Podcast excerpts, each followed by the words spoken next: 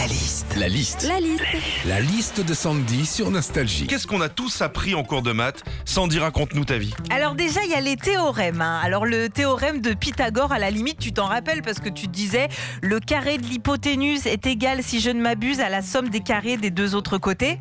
Mais alors le théorème de Thalès, Ah, à quoi il sert franchement le théorème de Thalès aujourd'hui hein? À la limite, le seul moment où faut pas oublier Thalès, c'est pour sortir ton chien. Oh, tu vois, hein, c'est de la logique ça. hein.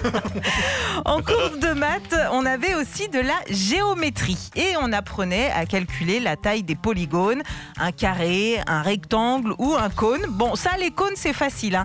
Il y a deux tailles, mini ou normal, avec du chocolat au fond. Et moi, mon préféré, c'est le cône euh, vanille noix de pécan.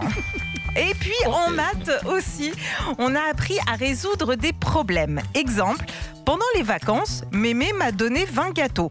J'en ai donné 4 à mon frère et j'ai donné la moitié de ce qu'il me reste à mes cousins. Combien j'ai mangé de gâteaux? Bah aucun parce que les gâteaux de Mémé ils sont périmés depuis 10 ans.